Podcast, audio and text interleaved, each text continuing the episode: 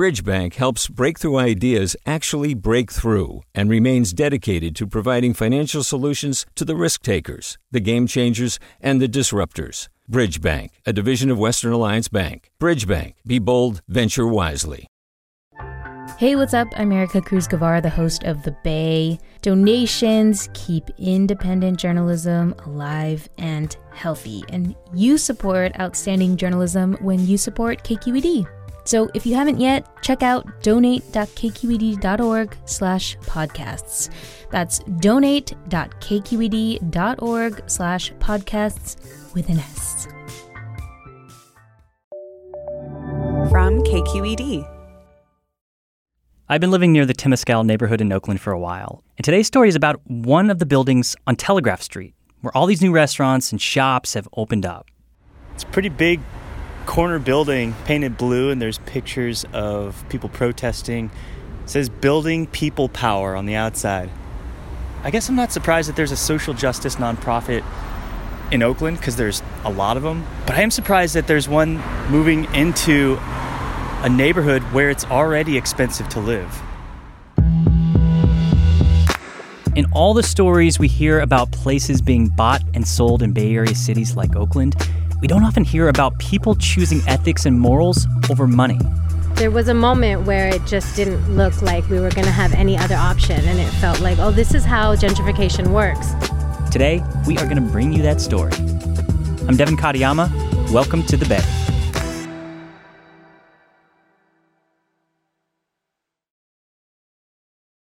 Baby World was a family run business. The owners and the founders, and most of the people you encountered if you walked in there, were the Cabellos. Sam Lefebvre is a reporter with KQED Arts. Aldo and Cristina Cabello came to this country from Chile in the 1970s, basically as political exiles. Aldo's brother, Winston, had been killed in Pinochet's military coup because Winston was an economist with the previous government. Tens of thousands of Chileans now live in exile rather than under Pinochet, and a death such as Jara's is an example of continuing political intimidation by extremists. Aldo and Cristina, uh, you know, fled the country really fearing for their lives. They had two young children at the time, so they were really afraid.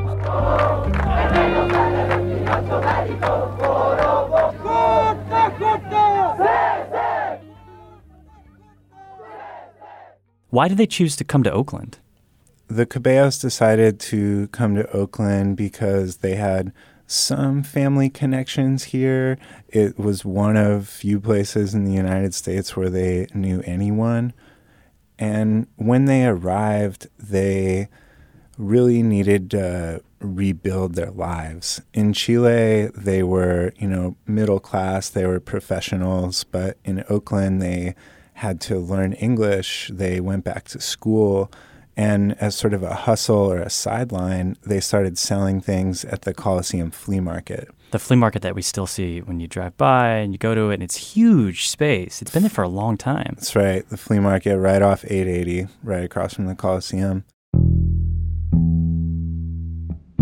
And so Aldo specialized in, you know, old VCRs, electronics, finding this stuff at yard sales, you know, left on the side of the road, repairing them and Christina focused on used baby items, so toys, strollers, that kind of thing, repairing them, cleaning them, selling them. So this hustle of theirs at the flea market, you know, they were able to save enough to open a small storefront, um, two small storefronts actually, in the Rockridge area. And from there, um, you know, they started selling new items, and the electronic side of it sort of went away, and they focused on the baby side of it. And eventually, they were able to acquire the corner storefront at 4400 Telegraph Avenue, Temescal District. The family moved the business to the corner of 44th and Telegraph Streets in the early 1990s. The building is a pretty big 7,000 square foot blue corner building. Danya Cabello, the youngest child of Aldo and Cristina, lives right across the street from where Baby World was. And she said when the family moved to the neighborhood, it wasn't cute like it is today, and it catered to families. when I think about what's going on in the neighborhood, I sit on my front porch and I see cranes in every direction, and there's just development building up in you know in the form of condos that in months I'm going to have hundreds, if not thousands, of new neighbors. When people talk about how Oakland is gentrifying, they talk about the Temescal neighborhood. Today, it caters to younger professionals with money. I actually live near there, and just in the last few years, there have been a lot of new restaurants and stores.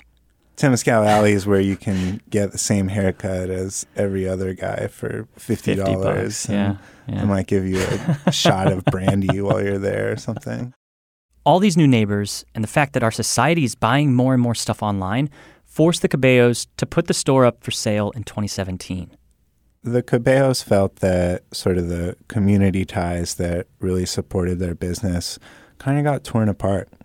I mean, that sounds a lot like the stories that I hear coming out of Oakland, especially the last few years of people being displaced and families being displaced and kind of losing that sense of like people who've been here for a long time supporting what's been here for a long time. Danya Cabello told me that in her neighborhood, she lives one block from Baby World that several years ago now, there was a nine month period where 21 of her neighbors were evicted. Oh my God. Danya feels what a lot of us feel right now in the Bay Area a sense of hopelessness. I think a lot about this. Like, what role do I play in either helping or hurting other people's chances of being able to stay and live in the Bay Area? The Cabellos saw selling their building to the right person as an opportunity there's a lot of factors at play in the community that are really harmful. And so this was an opportunity to do one thing in conversation with many others that need to be done um, in thinking about just physical land. And so 2017, they decided to put the building up for sale. What kinds of offers were they getting at the time? When the Cabellos put 4400 Telegraph Avenue on the market for sale, they got a lot of offers, but they weren't from the kind of buyers they were hoping for. I would say it was a mix of both temptation and um, complete frustration. I would say frustration came first and disappointment at who would be building and acquiring this space um, after we left. Danya Cabello told me that they were getting offers from corporate retailers. She said they were getting offers from big housing developers who clearly had in mind tearing the place down and building something taller.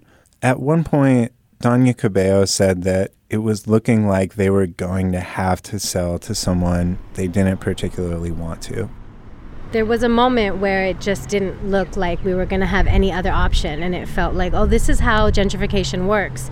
It suffocates us until we can no longer make a decision with clarity and kind of from our own volition. Um, but fortunately we were able to, to get creative with the networks that we've have built over 40 years of being in this neighborhood. And it was at that point that danya made sort of a hail mary At this time, when Danya is trying to solicit a friendly buyer who the Cabellos are going to want to sell to, she had recently seen Black Panther, and that got her thinking about how to create a real life Wakanda Institute in Oakland. We know that at the end of the movie, the Wakandans create some kind of nonprofit in Oakland. I bought this building. And that building that one over there. This will be the first Wakanda International Outreach Center. And she reached out through her network of artists and activists and people involved with social justice organizing, people involved with downtown Oakland nonprofits that she respected. And she just put the word out. And this is in 2018. One of my dear, dear friends is the development director at Critical Resistance. And so when I put the call out to a group of people that I knew were kind of movers and shakers in downtown Oakland, um, asking if people had had the capacity to kind of dream up something in collaboration to build here, she responded. Critical Resistance is a prison abolitionist group. It was founded 20 years ago by activist scholars, including Angela Davis and Ruth Wilson Gilmore. And today it is a small but really effectual activist organization that works to dismantle the infrastructure of the prison industrial complex. Critical Resistance's main focus is finding a way to abolish prisons throughout the country. They don't want to just see prison reform. The organization's also been active in a lot of protests that make headlines in the Bay Area. Locally, there's a lot of concrete examples of their work. They've, for example, participated in coalitions to oppose Urban Shield.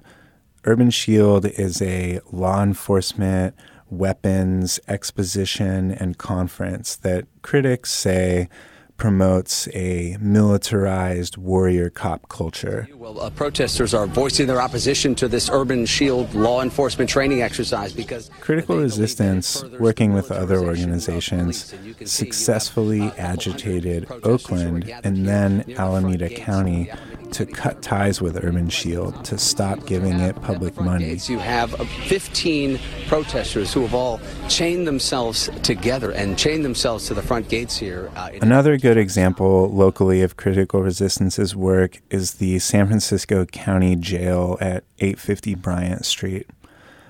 A few years ago, uh, San Francisco County Sheriff wanted to basically tear down the building and get a new jail. And The sheriff was lobbying the government to build him a new jail. Critical resistance came in and was a part of the effort to stop that from happening. And this is really exciting because we did actually shift power and we changed their decisions and we actually stopped the jail, which is amazing. And it means that people. Critical resistance has long been headquartered in Oakland. Oakland is where its national offices are and its Oakland chapter. It also has chapters in Portland, New York City, and Los Angeles, but its center of gravity is Oakland. And like a lot of downtown Oakland nonprofits, in recent years, the rent has been going up. So Critical Resistance found itself in a, a sadly common situation where they had a lease with some gradual rent increases and an understanding that once that lease was up, they were going to be out of there. When did the Cabellos hear from Critical Resistance and how did that deal go down? So the Cabellos connected with Critical Resistance early last year.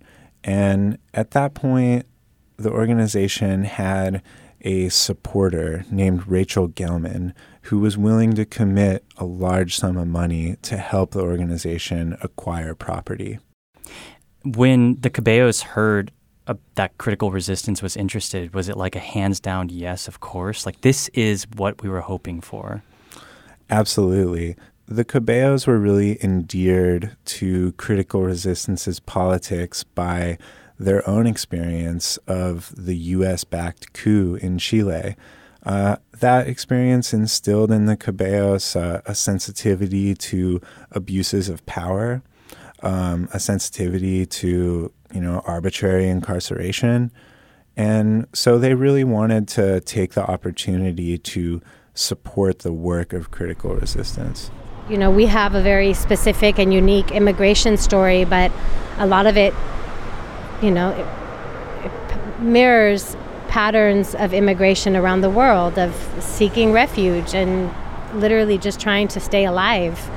Um, and we see that here in Oakland, right on these streets with you know not just with immigrant families um, but with all people who are trying to keep their homes we have tent cities one block in every direction from baby world that five years ago weren't in existence and these are full on communities that people who are really living underneath freeways in completely subhuman conditions and are completely neglected by by our city I, I just find it i don't know i find it weird how it's news that somebody chose to sell to somebody who'd be good for the neighborhood rather than the most amount of money.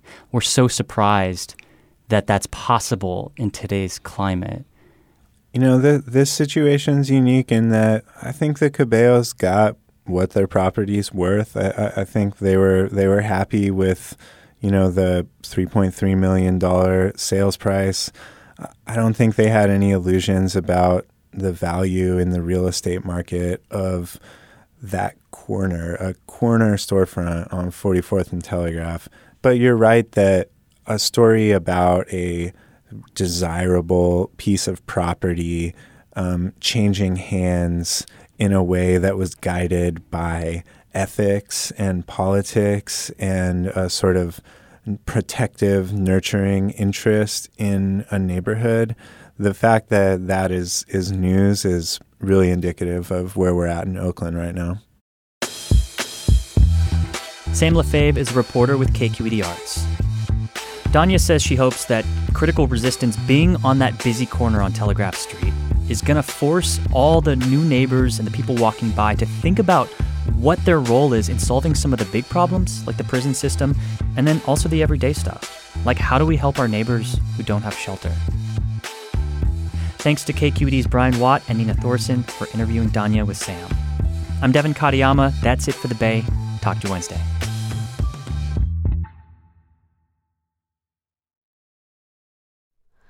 Hi, it's Terry Gross, the host of Fresh Air.